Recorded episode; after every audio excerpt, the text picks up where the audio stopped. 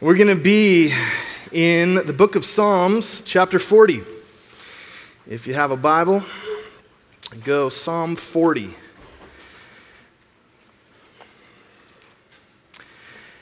And uh, last week, we began our journey to Easter, also known as the season of Lent, with a conversation about what a reconciled relationship with God would look like. And in short, we said that to be reconciled to God, to have a right relationship between us and God, uh, is what theologians would call union with Christ. And Paul's language biblically is to describe followers of Jesus as those who are in Christ, as well as those in whom Christ is in. And we together, as the people of God, are those, the community of those who are in Christ. And therefore, what that means, just by way of review from last week, is that our standing with God, the good news would say, has absolutely nothing to do with our record or our performance, but is entirely based upon the record and performance of Christ on our behalf. And so, if we want to know how God feels about us, we simply would need to ask, How does God feel about Jesus? And the same is true for us as we are those who are in Christ. This morning, we're going to build upon that foundation, the gospel that we have been made one with Christ, and we're going to use it to launch into a conversation about prayer. And specifically, my hope this morning is to help teach you how to pray. So, may sound like a strange idea, but we'll, uh, we'll get there in a few moments. And so, I'll start in Psalm 40. We'll read uh, the first half of this psalm. I waited patiently for the Lord. He turned to me and heard my cry. He lifted me out of the slimy pit, out of the mud and mire he set my feet on a rock and gave me a firm place to stand. He put a new song in my mouth, a hymn of praise to our God. Many will see and fear the Lord and put their trust in him. Blessed is the one who trusts in the Lord, who does not look to the proud, to those who turn aside to false gods. Many, Lord my God, are the wonders you have done the things you plan for us. None can compare with you. Were I to speak and tell of your deeds, they would be too many to declare. Sacrifice and offering you did not desire, but my ears you have opened. Burnt offerings and sin offerings you did not require. And then I said, Here I am, I have come. It is written about me in the scroll. I desire to do your will, my God. Your law is within my heart. We'll stop there for this morning. So, before we come to the conversation on prayer, I want to quickly uh, review the foundation from last week. And the first uh, main idea from last week is this that the Gospels, meaning the, the books Matthew, Mark, Luke, and John, primarily tell the story of the love between a father and his son. Okay, maybe a new perspective on these biographies of Jesus.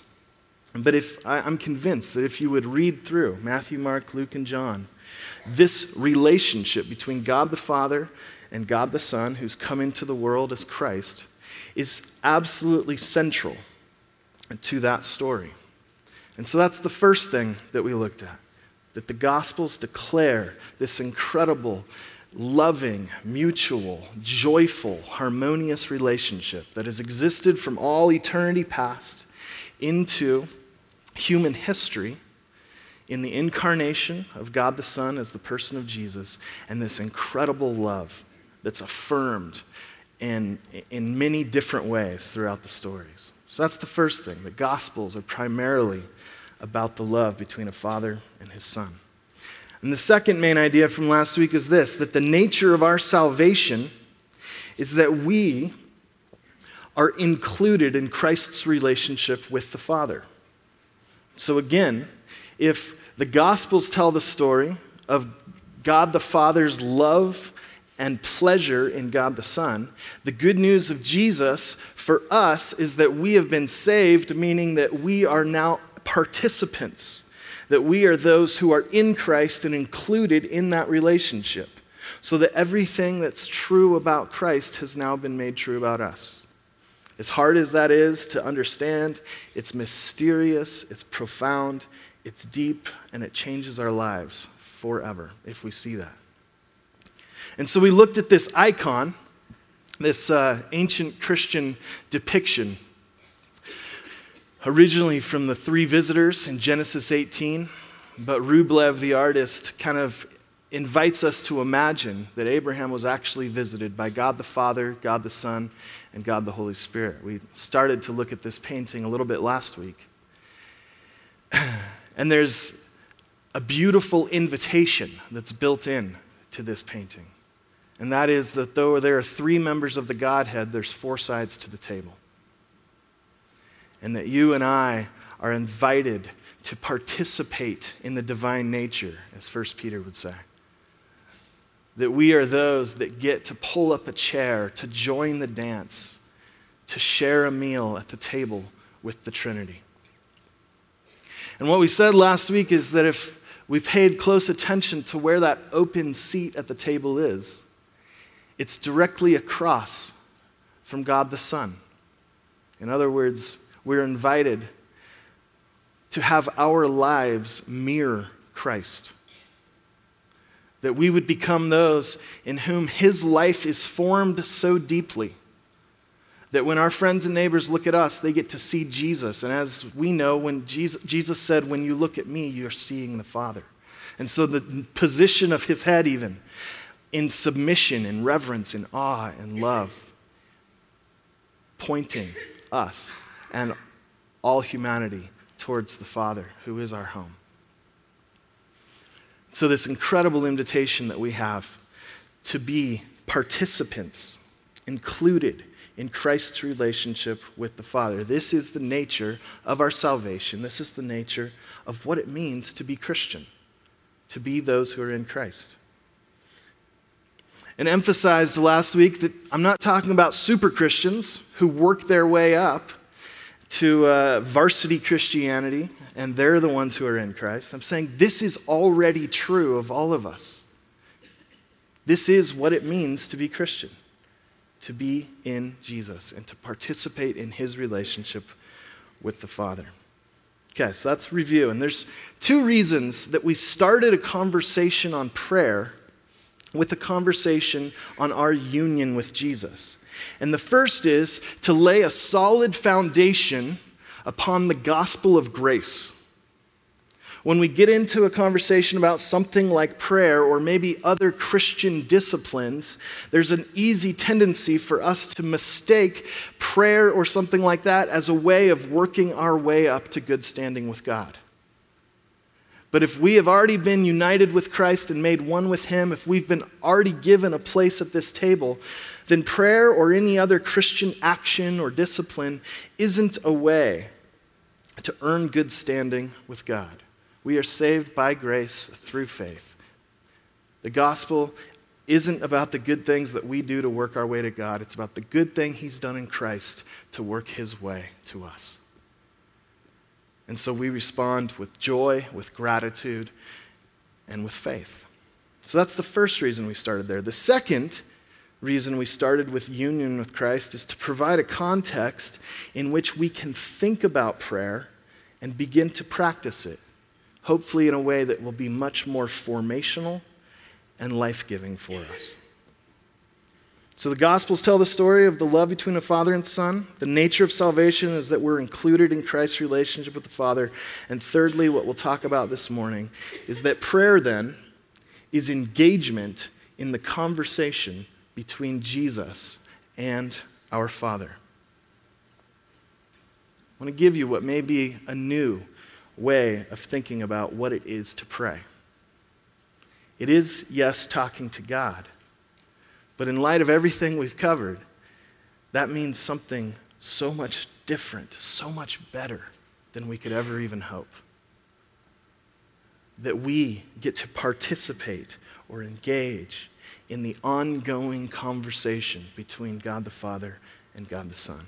So I mentioned last week that in the Lord's Prayer, the very first line that Jesus teaches his disciples to pray is Our Father. And the significance of that, in light of the gospel that we are united with him, is that he's saying, My Father has now become our Father. And Hebrews in chapter 3 would say that Jesus is not ashamed to call us brothers and sisters. That he has made us one with himself. And now his relationship with the Father, we are invited to participate in. So he says, This is the foundation of prayer. That you, my disciples, get to pray with me. And together we pray to our Father in heaven. But I want to pause for a moment and consider the context in which Jesus gave the disciples what we know as the Lord's Prayer. It shows up several places in the gospel, but one is in Luke chapter 11. In verse 1, it says, One day Jesus was praying in a certain place. When he finished, one of his disciples said to him, Lord, teach us to pray, just as John taught his disciples. Okay, so the very next verse then is Jesus saying, When you pray, say this Our Father who art in heaven, hallowed be thy name. So the Lord's Prayer comes about in the context of a conversation in Luke's gospel. And it's the, the context is that these disciples, these first followers of Jesus, are struggling to pray. They long to have a deep, rich, meaningful, powerful, joyful prayer life. They want to be people who pray. They want to be people who have conversation with God that's real and that's authentic and that's consistent over the course of their lifetime. They want to pray. And they're finding that it's hard. They're struggling to form a legitimate, authentic, joyful prayer life. Do any of us ever feel that way? Do you know what that's like? I think almost all of us do. And in fact, I don't think it's just Christians that feel that way. I think people of all different kinds of faiths, there's this idea that I want to be in conversation with the divine. I want to be connected to God. I want to learn how to interact, how to speak, how to listen in a way that's real, in a way that means something, in a way that doesn't feel phony or fake or shallow. For many of us, throughout the course, if you've been a Christian for a long time, especially, you've been through different seasons in your prayer life, highs and lows. You've been t- through times where you have this really consistent, steady, rich, vibrant time of prayer. Maybe you get up every morning and it's the first thing you do. For many of us, we've had those seasons, but then they kind of go away. And we, same way, you know, with CrossFit or whatever else. Like you start something and you're all about it, and then eventually it just kind of gets hard and it's easier to slide back to the way things used to be. These disciples are saying the same thing. Jesus, we want to pray. We want to have lives marked by prayer. We want this significant, authentic connection with God. But it's hard. It's hard. So, will you teach us to pray? And so, first of all, take encouragement in the fact that if you're somebody who struggles to pray, that you're not alone that even those disciples that were with Jesus in the flesh, you would think, man, they would have the easiest time praying. All they have to do is talk to the guy next to them. They're going, this is hard. Jesus, teach us how to pray. And so, in that very question, a truth is revealed that prayer is something we need to be taught how to do we need to learn to pray. And this may sound kind of strange to us, but the truth is that all of us have already learned how to pray in one way or another. In the same way that we've learned how to speak. For those of us that have little kids, how do our kids learn to speak? They listen to our words and then they copy them. And they begin to form their own words and their own sentences and their own paragraphs. So we learn to pray the same way we learn to speak. And if we've been around church or Christian culture, we've picked up all kinds of uh, rules or tricks when it comes to prayer. Let me show you this that I found recently. I don't know how well you can see it up there. This is a generic prayer request generator. Okay? So, this will be helpful in your Sunday school class or in your small group when you're going around the circle and there's a time of sharing prayer requests. So, you just fill in the yellow boxes. My, choose your obscure relative, great aunt, brother in law, third cousin, um, and then their acquaintance, which is uh, next door neighbor, junior high soccer coach, or Twitter follower. Um, then you pray about either their vehicle, their pet, or their body part um, and you would describe it and the problem it has. And then, so that's kind of how you start it. And then here's how you form the prayer request. First, you just pray that God would just really uh, heal or love or help uh, either it or the situation, right? So now I know that's maybe a low blow, but most of us recognize something in that. Even that, I mean, as I could go off on this, I won't, but just and just really.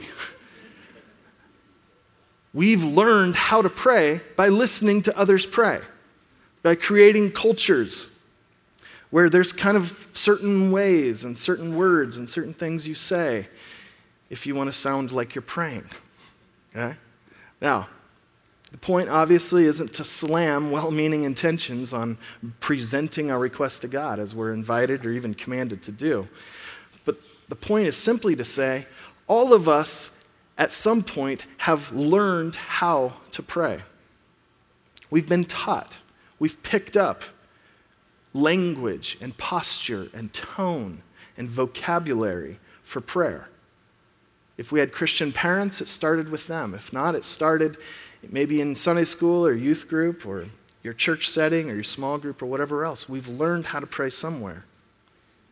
So listen to what Bonhoeffer in 1940, when he talks about this request, Lord, teach us to pray.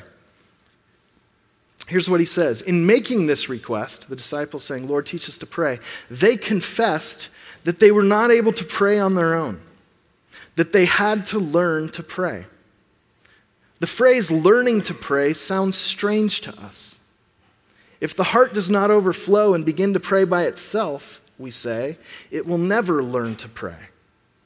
But this is a dangerous error, surely very widespread among Christians, to think that the heart can pray by itself. For then we confuse wishes, hopes, sighs, laments, rejoicings, all of which the heart can do by itself, with prayer.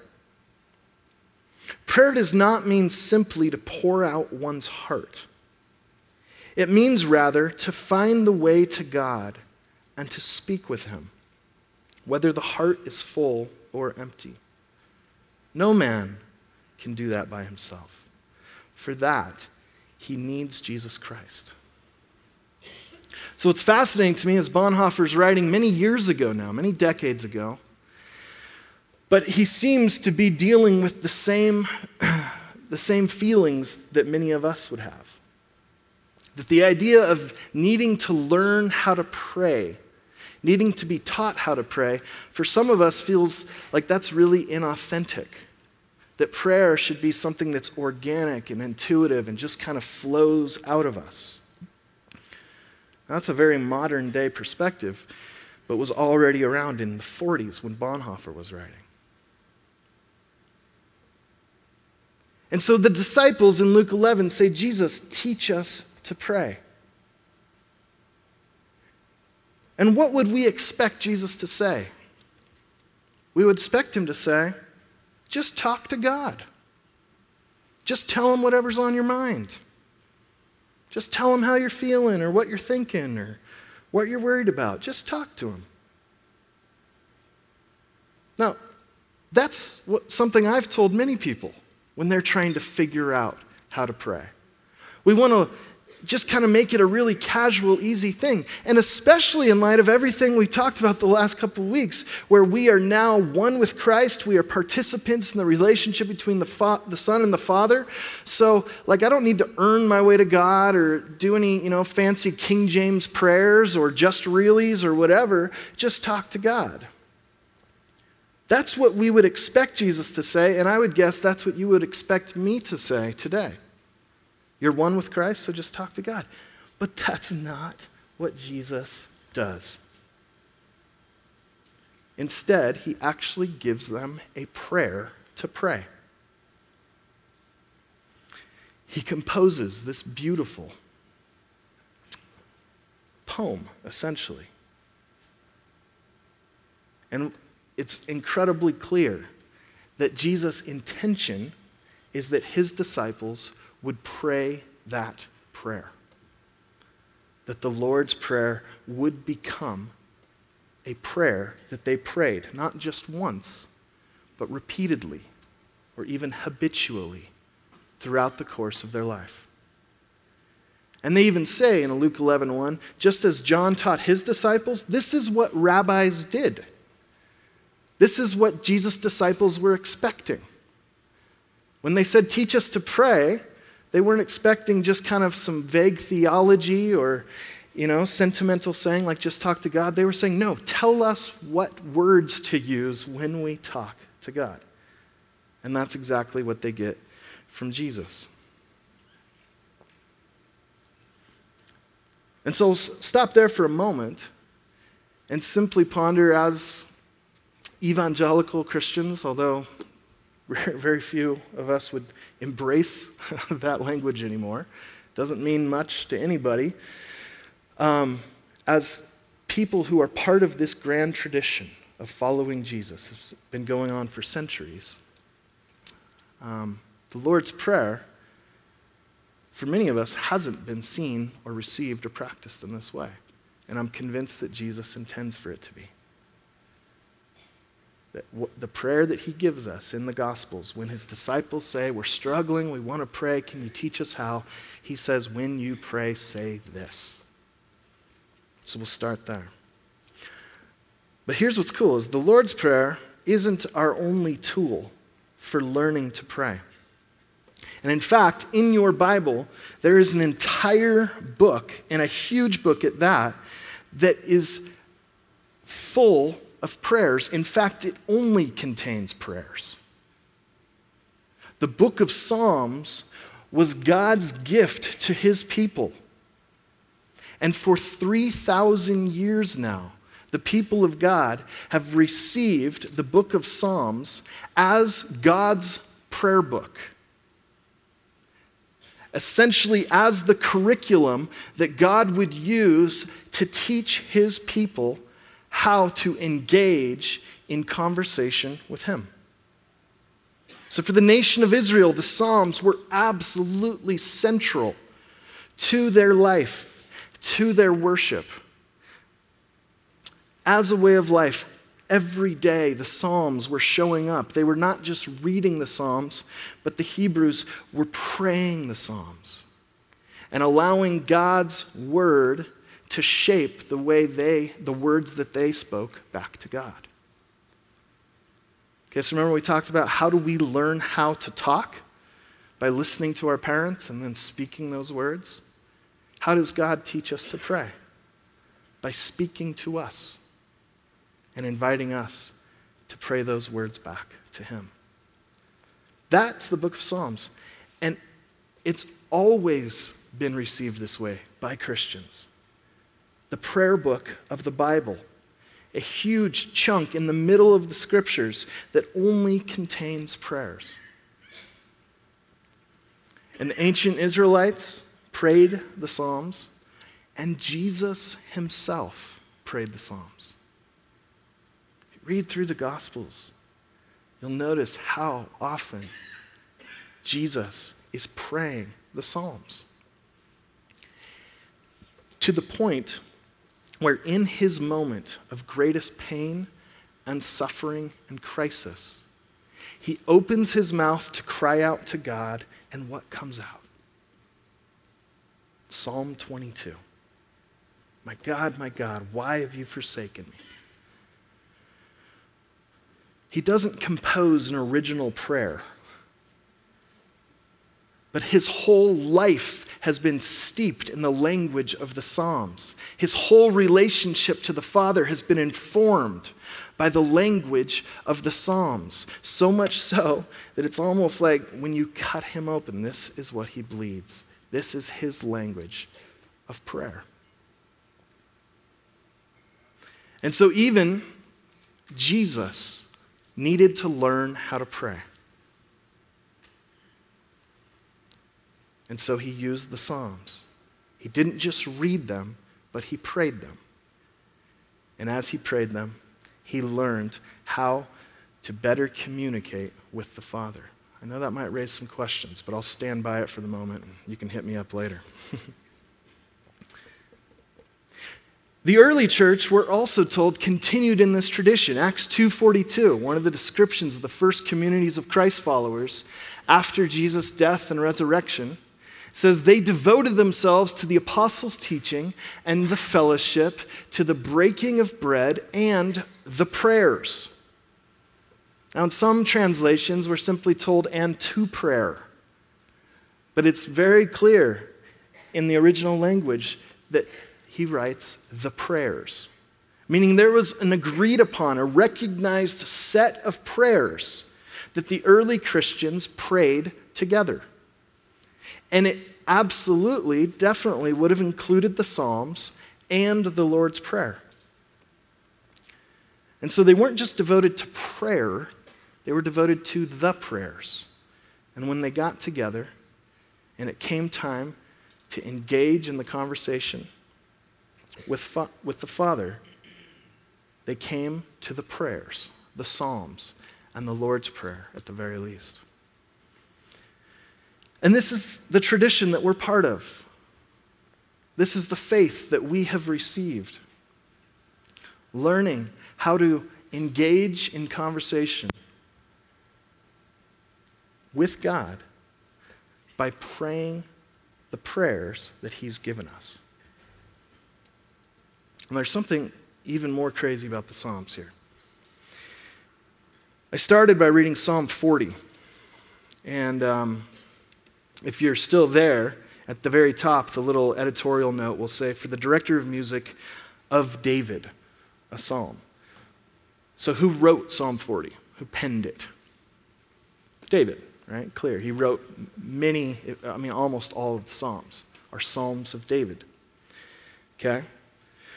But then we go, fast forward into the book of Hebrews. Later on, again, another letter written to an early community of Christ followers.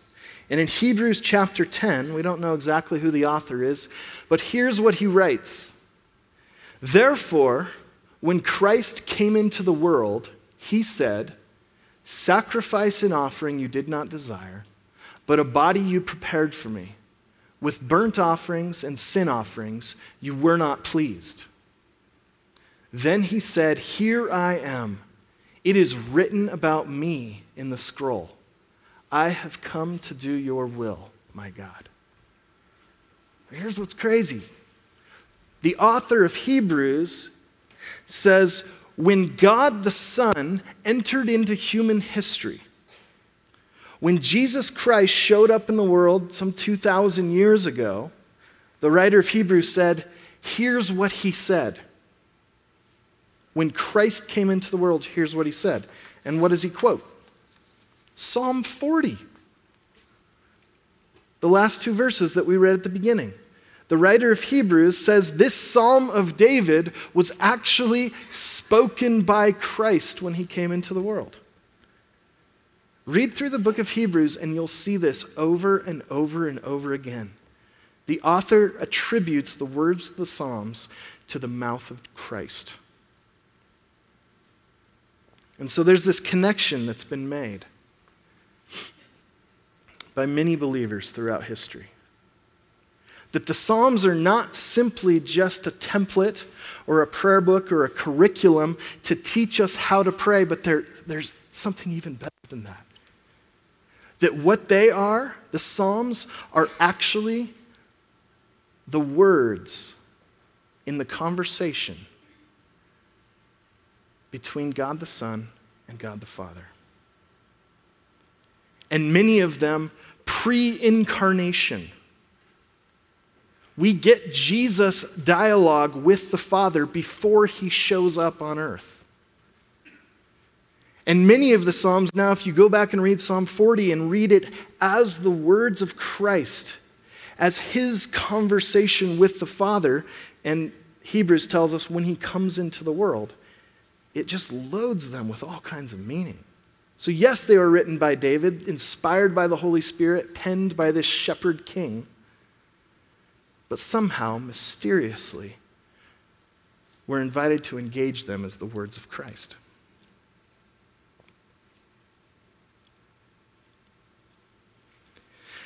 And so, my hope for this morning is to be incredibly practical and to offer not just teaching of concepts, but to actually kind of revive and offer this gift of God's Word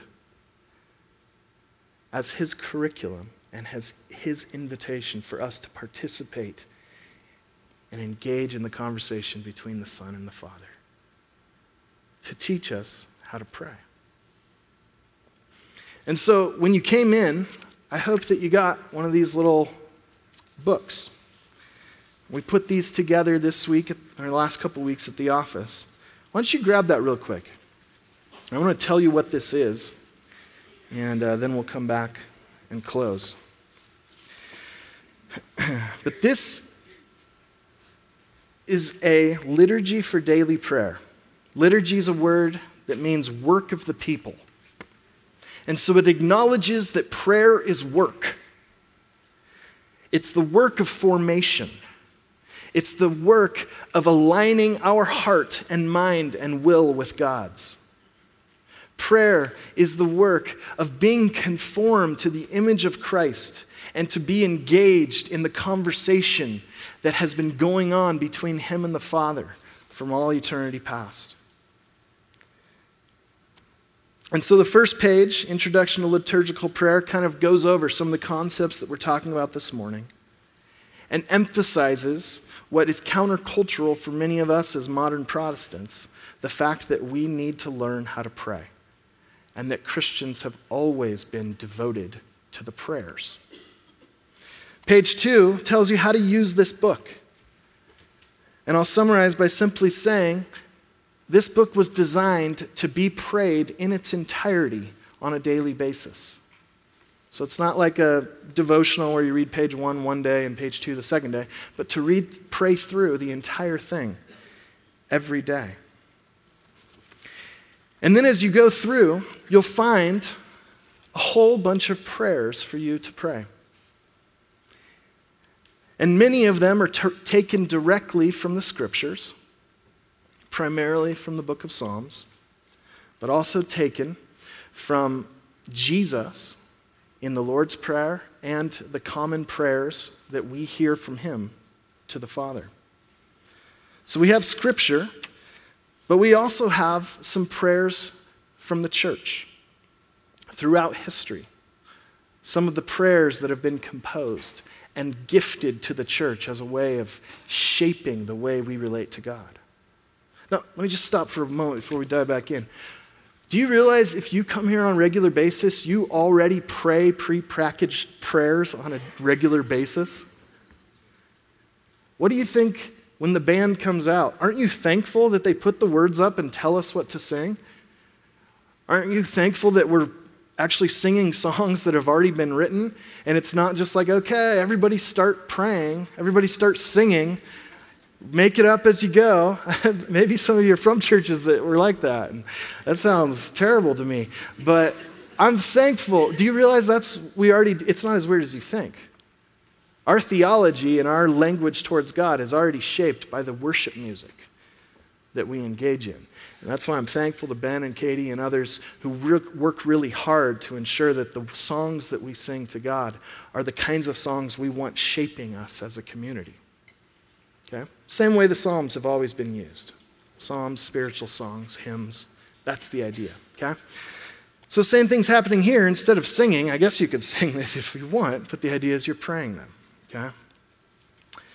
Um, there's several points throughout the prayer book. Go to page seven, if you will. And that's the first one, where there's space for you to compose your own prayers. And so the first one on page seven is prayer for family, a time of simply asking God's blessing and mercy upon loved ones. And so, yes, you're, re- you're reading through or tracking through this prayer guide, but there's several times throughout it where there's space for you to bring your loved ones, your community, your family before God in prayer. Same thing happens on verse 10, or page 10. There's space for petition and intercession. And then on page 11 at the top, there's room for what I would call contemplation, which simply means sitting with Jesus, enjoying his presence, resting in his love. So it's not just talking, talking, talking, talking, but creating space in the middle of this whole thing to listen to God and to simply just enjoy being with Him. And doesn't mean just to, you know, kind of let your mind wander off or whatever, but to intentionally dwell at that table with the Father, Son, and the Spirit, and to enjoy the company of the triune God. As you move through, other prayers, both from Scripture as well as throughout church history prayer for peace, prayer of St. Francis, prayer of grace, thanksgiving, and then finally at the end, on page 14, for the third time, you'll pray the Jesus prayer Lord Jesus Christ, Son of God, have mercy on me. Three times we'll pray that prayer throughout the liturgy. The mercy prayer, or the Jesus prayer, is the most prayed prayer in the Bible.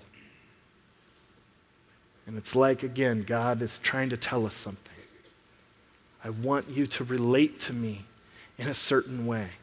I want you to learn how to participate in this conversation between my son and I.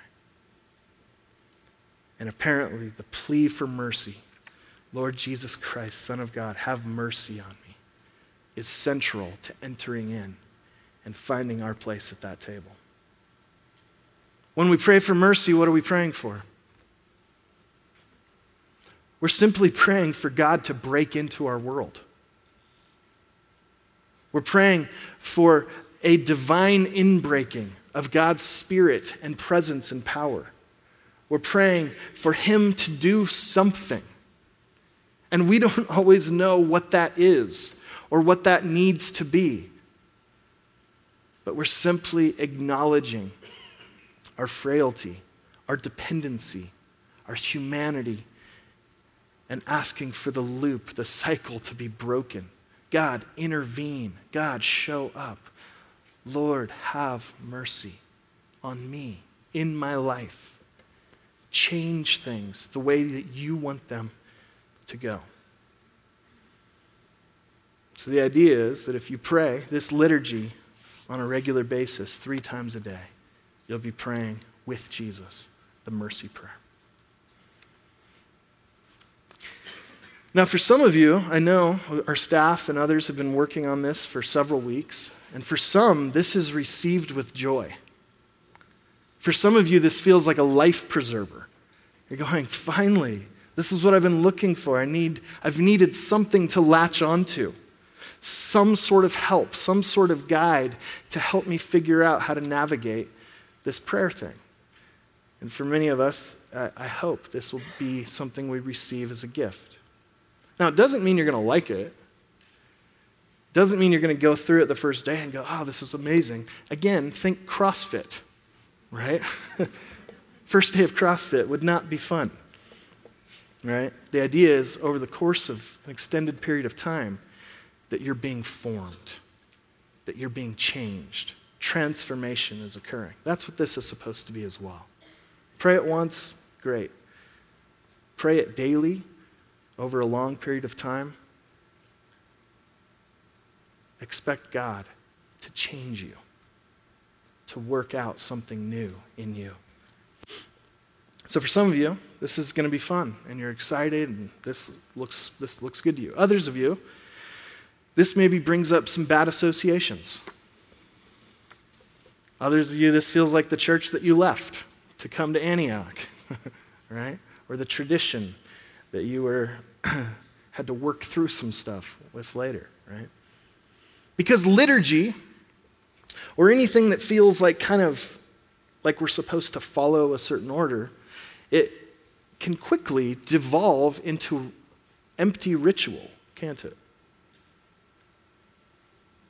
And maybe you've been in more traditional church settings where it's like, I don't think anybody even means the things that they're saying right now. We're just reciting these, these words. And that can happen, can't it?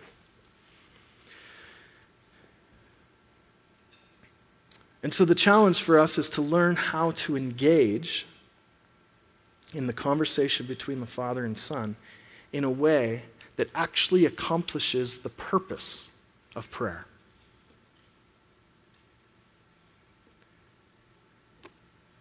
So, prayer, well, here's how C.S. Lewis talks about it I pray because I can't help myself. I pray because I'm helpless. I pray because the need flows out of me all the time, waking and sleeping. It doesn't change God, it changes me. Prayer doesn't change God, it changes me. Now, is he saying that God doesn't answer prayer? Of course not. God answers prayer. And we're invited to present our requests, to intercede on behalf of our loved ones, to pray for his mercy pray for His grace, to pray for His salvation and His justice to happen in our world. God answers prayer. But the primary purpose of prayer isn't self expression, and it's not to get God to do what we want Him to do.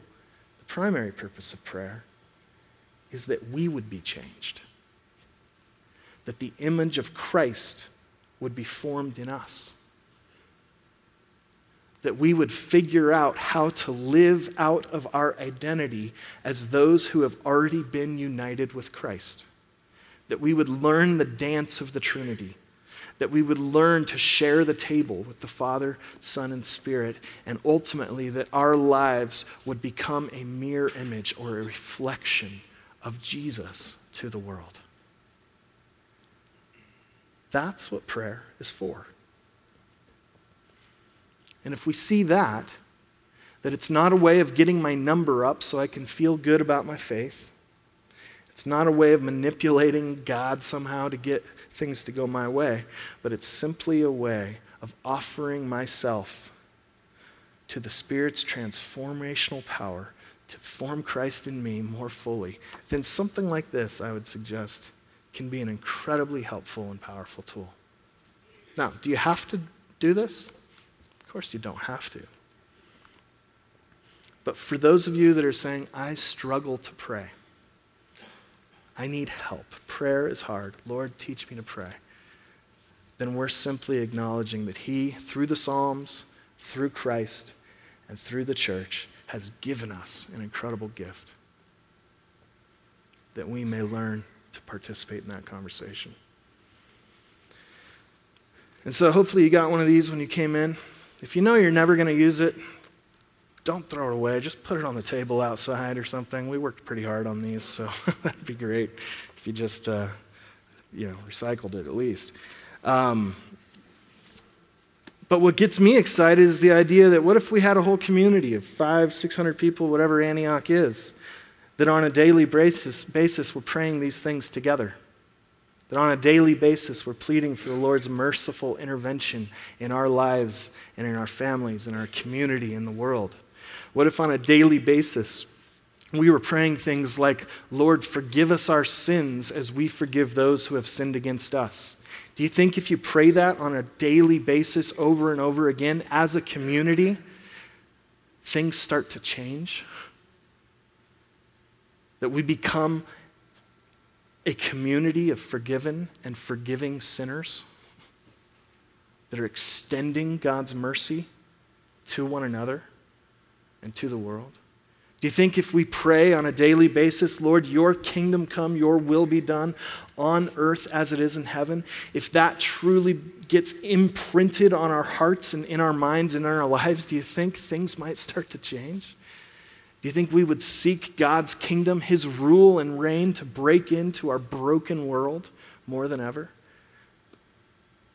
Prayer doesn't change God, it changes us. And together, the invitation is to come and to pray with Jesus to our Father. So, not just me and Jesus, but us as brothers and sisters, engaging in conversation with our Father together.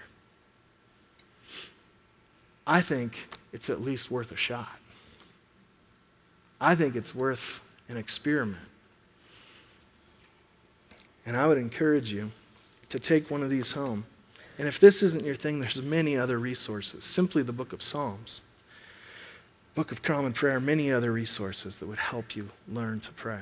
But I, I love the idea of us doing this together as a way of life and uh, trusting that God's going to do something in us in reconciling us to himself, but also transforming us into a community of reconciliation that's living out his purposes in the world, here in our city, and across the globe.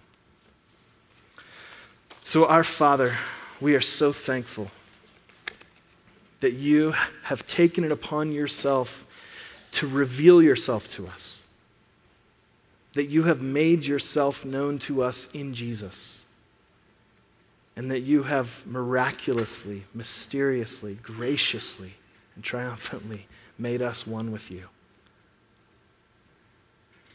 And our hope and our prayer this morning is that we would learn to live out of our union with your Son. That we would learn to relate to you as Jesus does, as those who are in Jesus. Not just as individuals, but as a community, seeking your kingdom, seeking your mercy, seeking your justice. And so we pray together this morning along with the first disciples, Lord, teach us to pray. Tune our hearts to sing your praise. Align us with your life, with your love. And may we find ourselves as clay in your hands, being formed to the image of Jesus for your glory and the joy of this city. In Jesus' name we pray. Amen.